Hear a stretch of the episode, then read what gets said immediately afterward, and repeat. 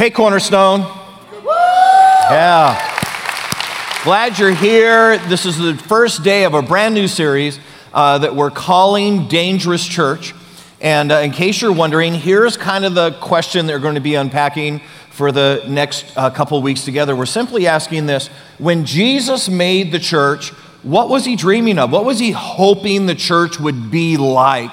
And what was he hoping that you and I would be like as a part of the church? And then what would it mean for you and I to be that type of church? And we're absolutely convinced that church would be a dangerous church. That would be an unstoppable church. The community around a church like that would be deeply affected and forever changed if we could simply be the type of church that Jesus wanted the church to be. Now, some of you are wondering what's going on with the mannequin head. I didn't have any props this Sunday, which is unusual. And the programming team was deeply perplexed about that. And so then one of them walked out and said, well, just throw this in somewhere in your sermon, Lynn, and see how that works. So I, somewhere, who knows, we'll see if that works out. But in the meantime, it's kind of strange to have her staring at us all. But so here's what we're going to unpack today.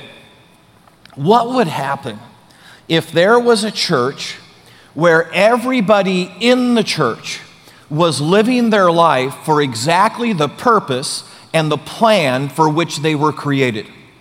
Stop and think about that for a second. What if there was a church where everybody in the church had said, God, look, look, look, I'm not going to live according to what I thought or what I intend. I'm literally going to live my life according to your plan. For the very reason that you called me into existence, that's what I'm going to live my life for. That church would be an absolutely amazing church. And so we're just going to unpack this idea of living on purpose, living on plan for Jesus Christ. Now, the reality is this is hard, and this is something that absolutely terrifies our lives. So what we're going to do today is peek into the life of a guy who was probably struggling the same way that you and I are. That he looked and he said, hey, I think I can kind of figure this out. I can see some talents. I can see some abilities that I think God gave me. And I think I've added 2 plus 2 together. And I think I've got an idea. I'm pretty good at math, and so maybe I should be an accountant. Or maybe I'm really good at talking to people, so maybe I should go into sales. And he's got a thought in his mind of what he thinks maybe God intended his life to be. And then he launches out in that direction only to discover, you ready? That what he thought God was doing with his life was way, way smaller than what God had planned for his life. And we're simply going to unpack the question together to say, what if we're all living our own self-made, self-thought plans? And what if what we've spent our lives on so far is so much smaller, so much littler than what God intended for us? And what would it take today to simply say, God, look, with whatever part of my life I've got left, no matter what mistakes I've made up until now, I simply want to live the rest of my life on plan with you. And what would that require in our life? So here we go. Grab your Bibles. We're going to take a look. If you're really, really familiar, if you've grown up in church, you're going to know this guy. He's a guy by the name of Joseph. And his story appears in the Old Testament. Matter of fact, in the first book of the Bible, the book of Genesis, Genesis chapter 37. And it's an interesting moment in his life.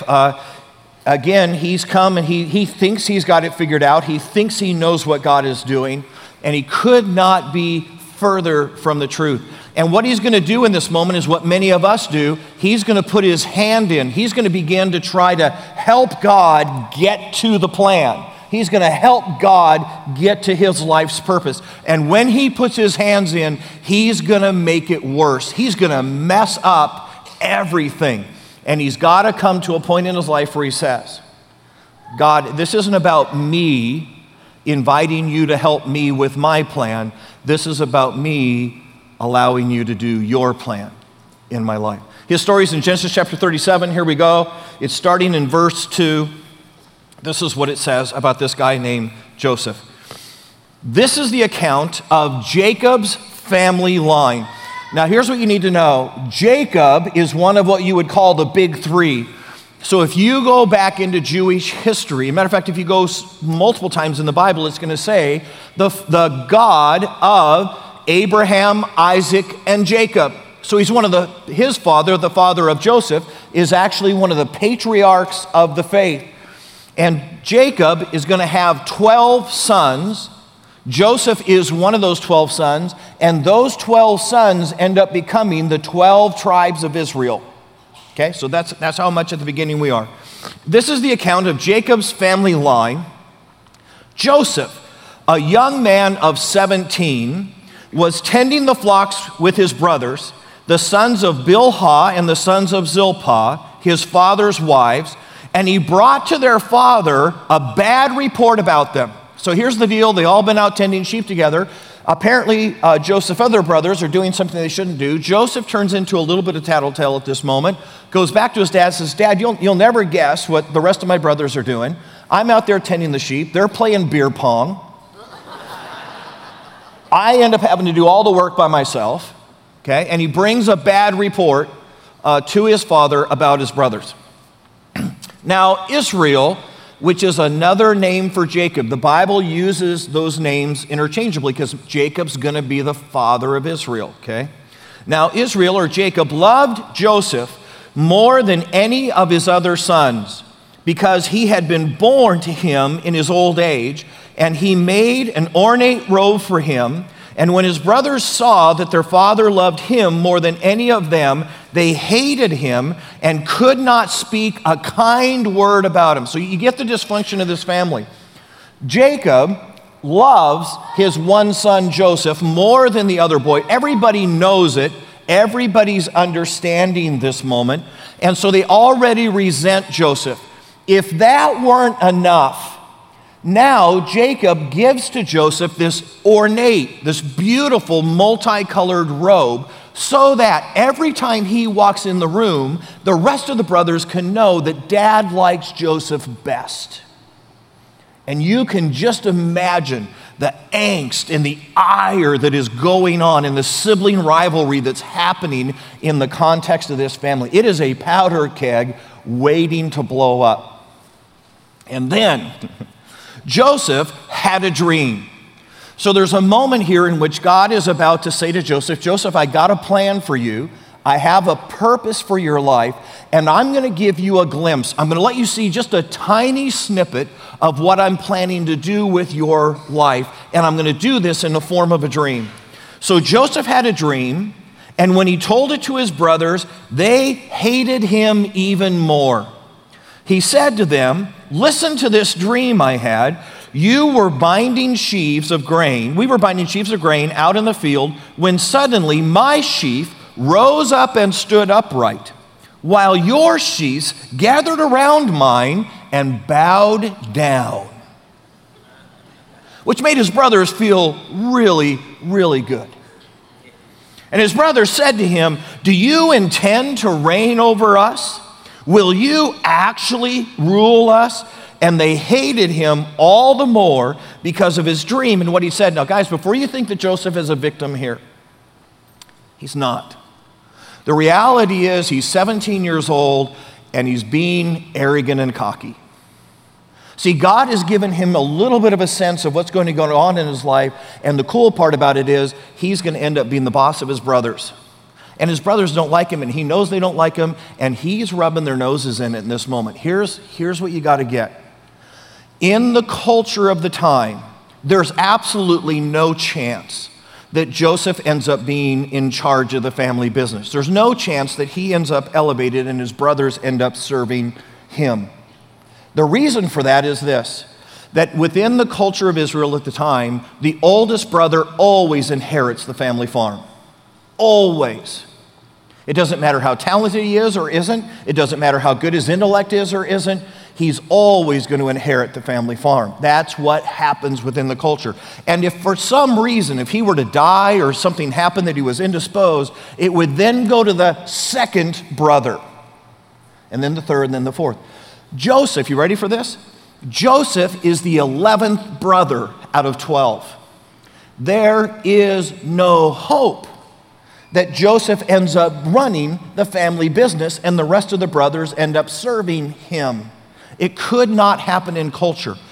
And yet God has said There's going to be a moment, Joseph. I'm giving you a little glimpse of what I'm going to do in your life because I want you to have a hope. I want you to understand I'm doing something special with you.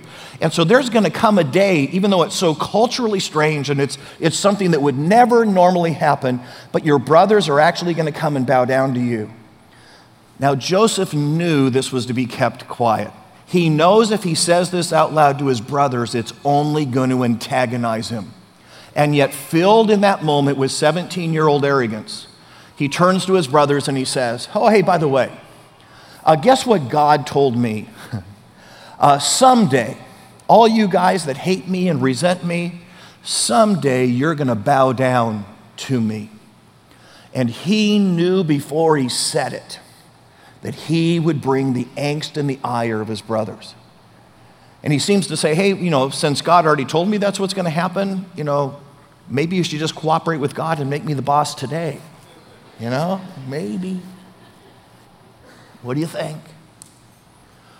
You realize that this is one of the reasons God doesn't tell us what his plans are for us. We'd get in and start messing them up. We'd get in and say, oh, well, God, if that's what you're doing, you know, then maybe I just ought to go tell everybody it's time to bow down to me. And in this moment, because Joseph has decided that he likes the plan, and now you're ready for this? He's helping God by revealing the plan to his brothers. He blows up his home. He blows up his family. The resentment level that had already been eyeball deep now goes through the roof. There's a list of cataclysmic events that are about to happen in this family because, you ready for this?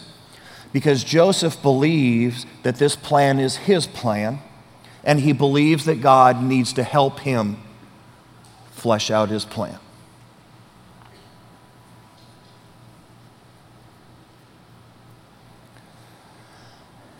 I'm wondering how many times we've done the same. See, I wonder how many times in our own lives we've kind of self-evaluated and we said, well, you know, hey, I think I can figure out what talents and abilities I have, and, you know, so I think I can pick my career, and I think I can pick my spouse on my own. And I wonder how often we've formulated our own plan and simply invited God to bless it. And what Joseph doesn't understand in this moment, and what you and I miss, is that God is not waiting to bless your plan. He's inviting us to join his. And that what God is offering Joseph in this moment, and where God is planning to take him, is so much bigger than anything Joseph has even considered and even thought about or dreamed about in his life. And I wonder how many times, as you and I plan out our own lives, we end up settling for something that is so small, so far removed, and so minute compared to what God had intended our lives to be like.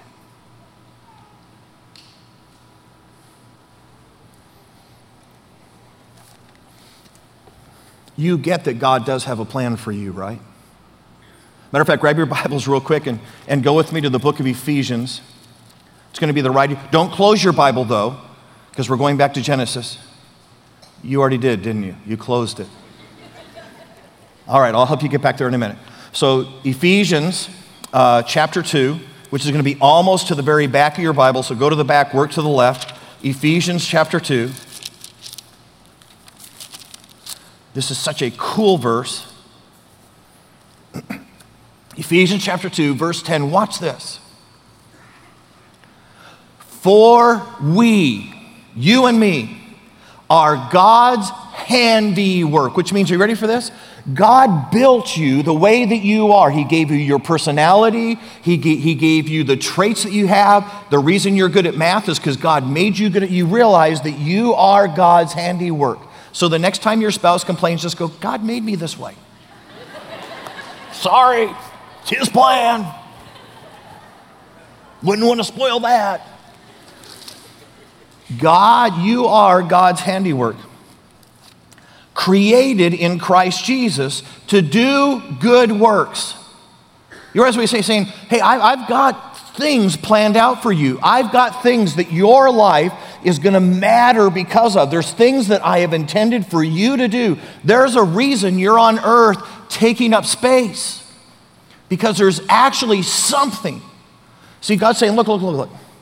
I didn't look ahead thousands of years and go, well, you know, there's going to be this big company called Intel, and they're going to need a couple engineers, so let's throw about 15 of them out there. And saying, guys, you get my plan so much bigger than that. That's not why I created you. I created you to do something that would be eternal, that would actually matter.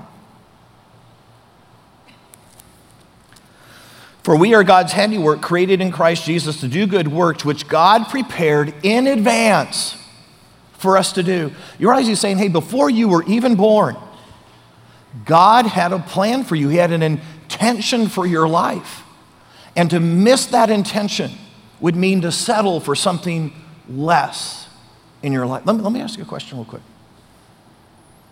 Do you have any sense of why God created you? Of why he put you here on planet Earth? And I'm just gonna say, guys, it's bigger than your career. It's bigger than your family of origin. It's bigger than the fact that you live in Chandler. It's bigger than that. And if you don't have any sense of what you were created to do, then chances are you're not doing it. We've got a gal in our church, and you probably have met her. Her name's Mary Rydberg. It's actually Mary Nolenberger now, because she just got married recently. But Mary leads almost all of our usher and greeter teams. She comes down here and does counseling every Sunday morning. And what you may not know about Mary is that she's actually a very, very accomplished commercial real estate agent, and works 50, 60 hours every week selling huge deals, you know, that you and I have never touched. And yet, in the midst of that, somewhere Mary's come to the resolve in her heart to say, you know, I just don't think God created me to be a commercial real estate agent. No, don't get me wrong, she's not quitting her job. She does that. She's just saying, I think there's another reason I'm here on earth. And she's found that reason being in the church and serving you. And I will tell you that on every single Sunday, she's here for all 5 services. She's more faithful to church than I'm faithful to church.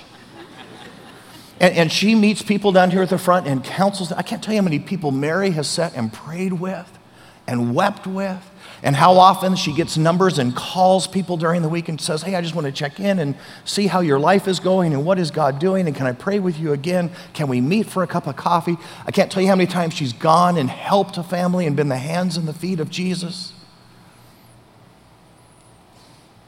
And guys, here's what I'm just going to tell you. Someday, when we hold Mary's funeral, which hopefully is a long, long time from now, nobody's going to be at that funeral talking about the multi-million-dollar real estate deal she did. But there's going to be a line in heaven of people coming up to her and saying, thank you. Thank you for figuring out why God created you and what your intention on earth was, because you changed my life.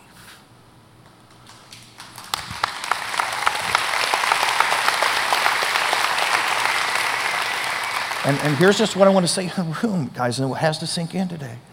If you haven't figured that out, or if you're still living for the puny little things that everybody else is living for, and if it's still your plan, then you have not even come close to what God intended your life to be. It's interesting because God is going to take Joseph on a journey. He's going to bring events that are going to just totally turn the heart of this self-willed, self-appointed young man and invite him to now come along on the plan that he had all along. So here's what happens. A few months later, The brothers are out watching the sheep. Joseph is not with them, probably because Dad knew that there was a little bit of angst and an ire there. But one day, Dad comes to Joseph and says to him, hey, go check on your brothers. See what's going on. They haven't checked in a while. Make sure the sheep are okay. And so here goes Joseph traveling out toward his brothers. And the Bible says while Joseph was still a long way away, they saw his Technicolor dream coat. And they said, all right. So here comes that troublemaker. This is our moment. This is our opportunity. Let's kill him. And so sure enough, as Joseph gets a little bit closer, all the brothers jump on him, fully intending to take and slaughter an animal and pour the blood on the coat and then take the coat back to Dad and go, hey, you know, Dad, does this coat look familiar at all? You know, we weren't sure just because it glowed in the dark if it was Joseph's or not, you know. But apparently an animal ate him. And so in the midst of the plan, one of the brothers says, whoa, let's think about this before we do it. And so they throw him in a pit. They throw him in an empty well that's been dried up. So they throw him down in a pit. And now think about this. Think about what this would feel like if you were Joseph. His brothers are standing at the top of the well debating what to do with him. One's going, I think we just put him behind a mule and drag him. And the other one's going, no, just slice his throat. Joseph's down the bottom going, let him go, let him go. In the midst of the discussion, a bunch of gypsies come down the road, and one of the brothers has a genius idea. He says, look, we can win-win out of this deal. Let's sell Joseph into slavery. That way, look, we're gonna make money. We all get to go out and play more beer pong, and we don't have to worry about the guilt of having killed our own brother. Let's sell him into slavery. And at this moment, some of you who resented your siblings growing up and thought multiple times about killing them are thinking to yourself, you mean there was another option? And so they do, they sell him into slavery. Joseph ends up being taken to Egypt, the most powerful country in the world at the time. And he finds himself being sold as a slave on the auction block. He's bought. Think about this. He was a free man just a few days ago. He now is bought into slavery by a guy by the name of Potiphar, who happens to be a captain in the Pharaoh's service. And he now goes to work in Potiphar's house. And it's interesting because the Bible says everything that Joseph touched while he was in Potiphar's house went to success. I mean, every time he made a business deal, the business deal came out better. Every time they grew a crop, the crops came in better. Everything that he touches turns out good, so much so that Potiphar, it says, literally did not even attend to anything in the house. He turned everything over to Joseph. And right now, some of us are going, hey, well, you know, this looks like the story's looking up. Not if you're Joseph. I mean, think about this for a second. If you're Joseph, you thought you were inheriting the family business. You were going to be COO of Jacob Incorporated. And now you're a slave. And if you'd been in charge of the family business, then all of this success would have turned into that convertible camel with the leather hump you were waiting for. And now instead, Potiphar's getting everything. So if you're Joseph right now, you're going, see, God, look. This is why I didn't want in on your plan in the first place. Because following you and getting involved with you always ends up diminishing. It always ends up lesser.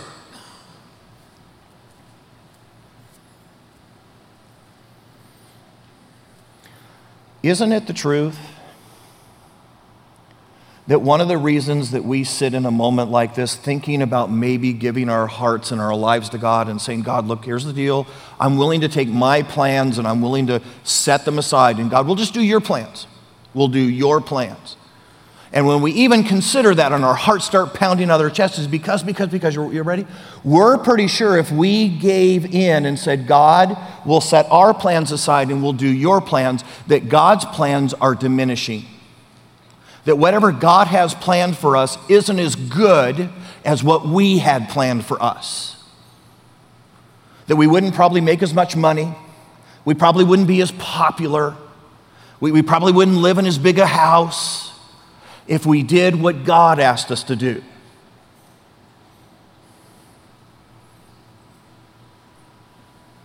And so in that moment, we opt out in fear.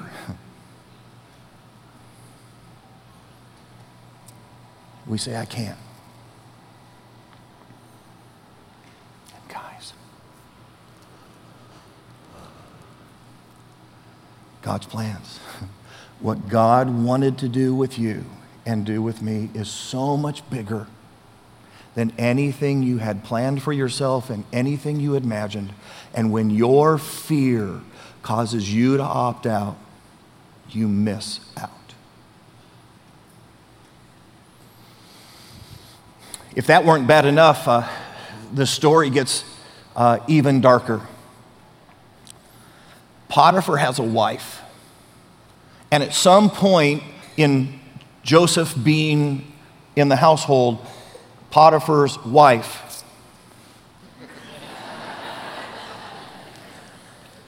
worked it in. Potiphar's wife begins to eye Joseph. And she goes to him and says, hey, Potiphar's gone all the time. He would never know. How about? To which Joseph says, look, I can't. You realize your husband has put everything in the entire household under my care. I can't possibly I couldn't betray him like that. He's trusted me with every part of his life except you, and for good reason, because you're his wife. And of course, this bolstered her heart, and she felt very good about the rejection. You've all heard about a woman scorned. She pursues and pursues and pursues Joseph, and finally she corners him one day, apparently when the house is a little bit empty, and she says, come on, Joseph, this would be fun, and it would be good for you, and it would be good for me. And I've got a feeling she was darn good looking. I don't think she was doing the Miley Cyrus thing. But she was coming on like a wrecking ball. Just want to say. You guys didn't know I knew that, did you? You're like. And so in this moment, I think Joseph is sweating beads of blood. I think he's on the edge of making the mistake of a lifetime. And the reason I think that is because Scripture says that in this moment he turns and he flees. And guys, let's just be honest. If she was ugly as a mud fence, he wouldn't be running. He'd just go, girl, there ain't no chance, right? That's all he'd be doing. But he flees, because I think Joseph in that moment says, if I stay here another instant, if I listen to anything else she says, I'm going to make a mistake of a lifetime.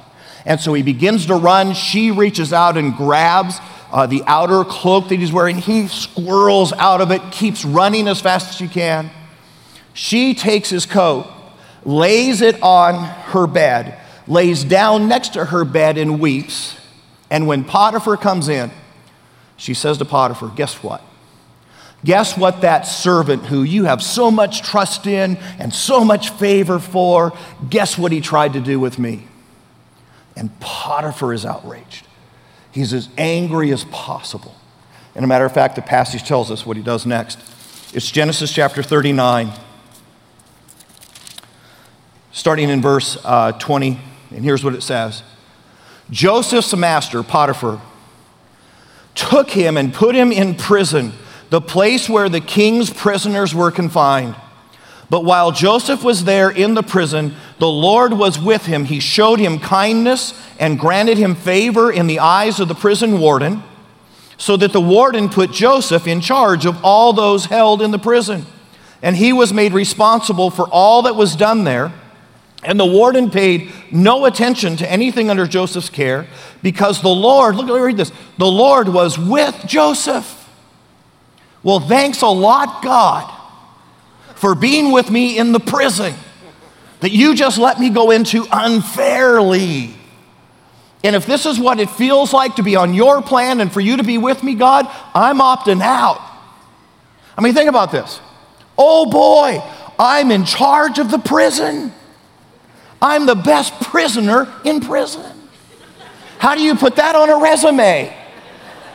This, you realize this is not a good trajectory for a career.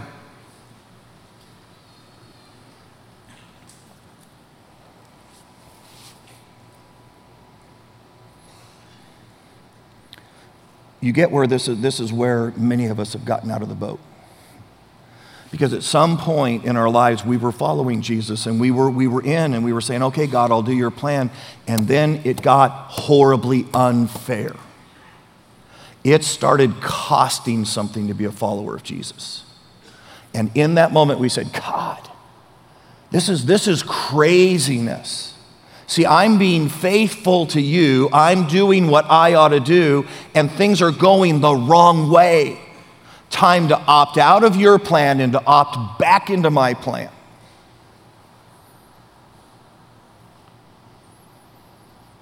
For some of us, this happened in business, and the other person got the promotion. And they got the promotion not because they were better or because they sold more or because they were more valuable to the company. They got better because they were willing to go to the parties that you as a Christian didn't feel appropriate to go to. They were willing to take the client to the strip club, and you said, no, in good conscience, I can't.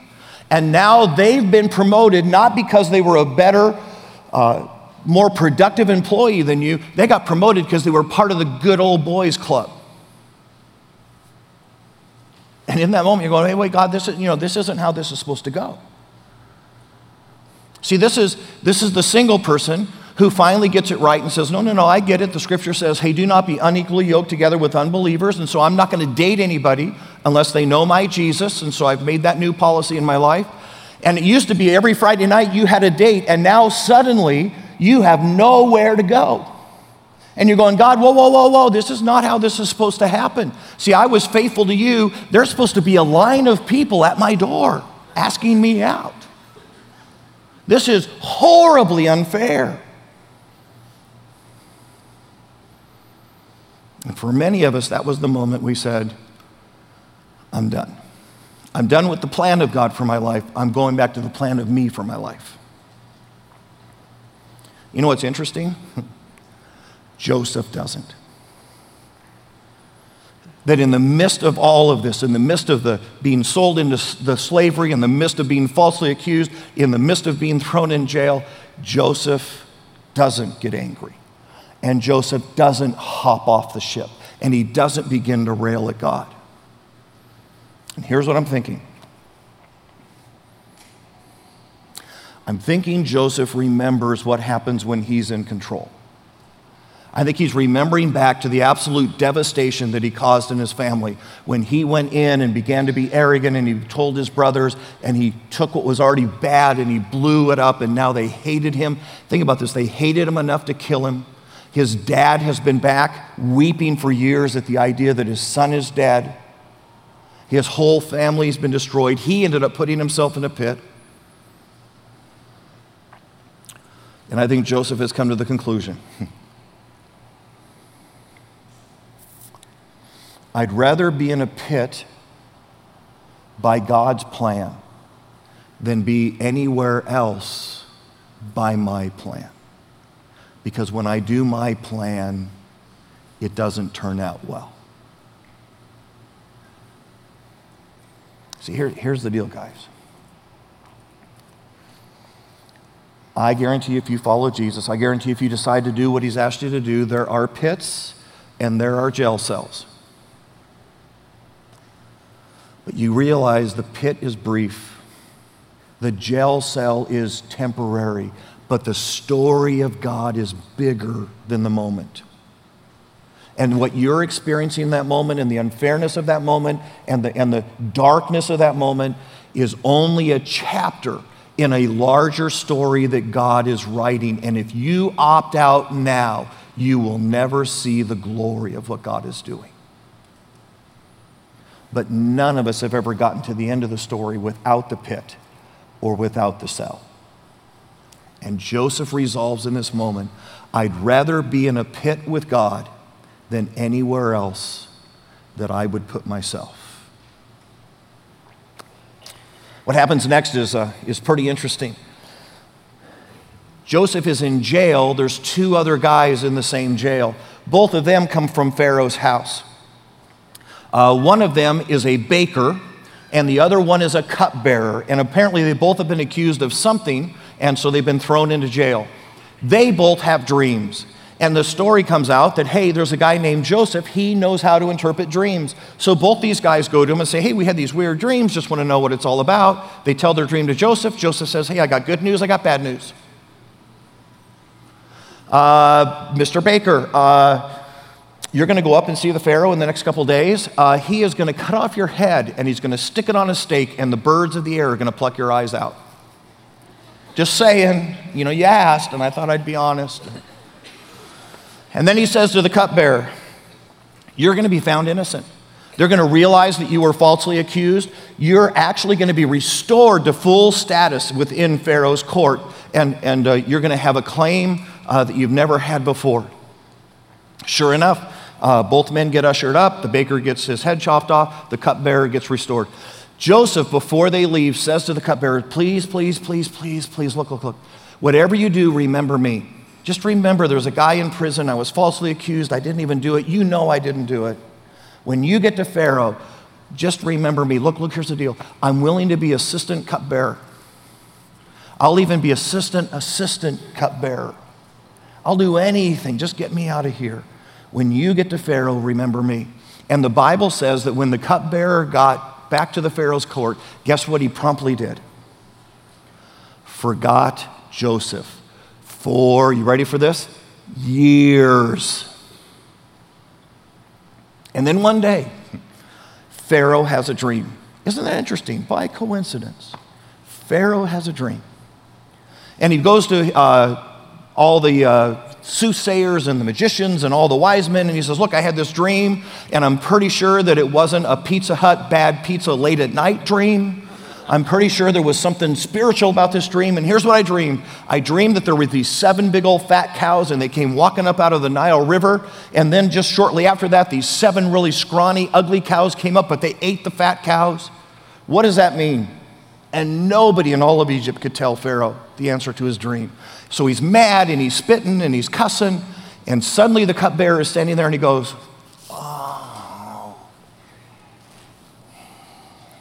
there's this guy back in prison that I told him I would remember him years ago. I got a feeling he's probably still there. And so they send down for Joseph, and they bring Joseph up in front of the Pharaoh. And Joseph tells Pharaoh his dream, and he says, here's what it means. The 7 fat cows are 7 great years. You're going to have all the food you could ever want. Everything's going to flourish in Egypt, but the 7 skinny cows are 7 years of famine, and if you're not prepared, the 7 skinny cows are going to devour everything that the 7 good cows brought, the 7 good years. Here's what you ought to do, Pharaoh. Find somebody who's shrewd. Find yourself an amazing businessman and have him do this. During the 7 years of good, take a percentage of all of the crops, everything that's grown, put them away in barns. Collect it like tax. Then when the 7 years of famine come, you can sell it back to the people and make a profit, but you'll also spare Egypt. You'll win coming and going on the deal. Watch Pharaoh's response. Genesis chapter 41, starting in verse 37. The plan seemed good to Pharaoh and to all of his officials. So Pharaoh asked them, can we find anyone like this man, one in whom the Spirit of God is? Guys, when you begin to live for the purposes of God, God will always make himself famous. And people will see your life and say, there is no answer for what's going on with them except that God is real. Which means it's bigger than a car, and it's bigger than any house you can buy. Because God will be glorified. And then the Pharaoh said to Joseph, since God has made all this known to you, there is no one so discerning and wise as you. You shall be in charge of my palace, and all of my people are to submit to your orders. Think about this. A Jew is now made the number 2 person in all of Egypt, the most powerful country in the world. And suddenly, you go, oh my goodness. The pit was a plan. And Potiphar's house and the false accusations were a plan. And going into jail was a plan. And through all of that, God was preparing a 17-year-old arrogant young man to become humble and to learn how to lead and how to work with the toughest men in the world so that he would be prepared to lead the biggest country in the world. And suddenly, God's plans are bigger than anything you ever dreamed. And your and my plans are way too small. So let me ask you a question. Whose plan are you living? Because if it's your plan, and if your life is simply about the next promotion, and if your life is simply about moving a little further on the corporate ladder or buying the house with one more bedroom in it, your plan's too small. Your plan is far too small. And you have not even begun to imagine what God would do with you if you simply had the courage to step into His plan. And here's what I'm wondering today. What if there was a church? What if there was a group of people who in unison said, we will set aside our plans and we will begin to live the purpose of God, the reason we were created on this earth. We will begin to live that out in our lives. You realize that church would be unstoppable. That church would be a dangerous church. And the community would be changed, and our children would be changed with a church like that. Let's bow our heads.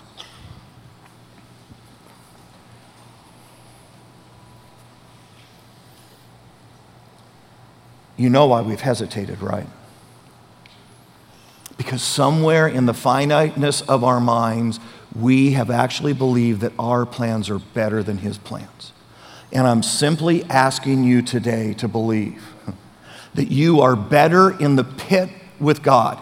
You are better in a jail cell with God than you could ever be anywhere working through your own plans, because your plans are too small for your life.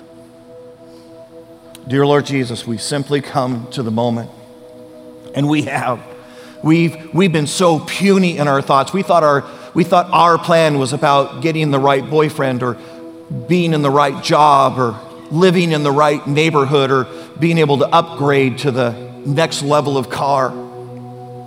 God, we've been spending our lives on puny little things that weren't worthy of our lives. They weren't enough to give our lives to. And God, I'm just asking that in this room that you would just fill us with courage. There would be enough courage to give up. There'd be enough courage in this moment to say, you know what? I'd rather be in the pit with God than anywhere that I would place my life. I'd rather be in jail, if that was the plan and purpose of God, than anywhere else that I could take my life to. Because I'm pretty sure that the plans of God for me are bigger than the plans of me for me. And so today I surrender. This we pray in Jesus' name. Amen.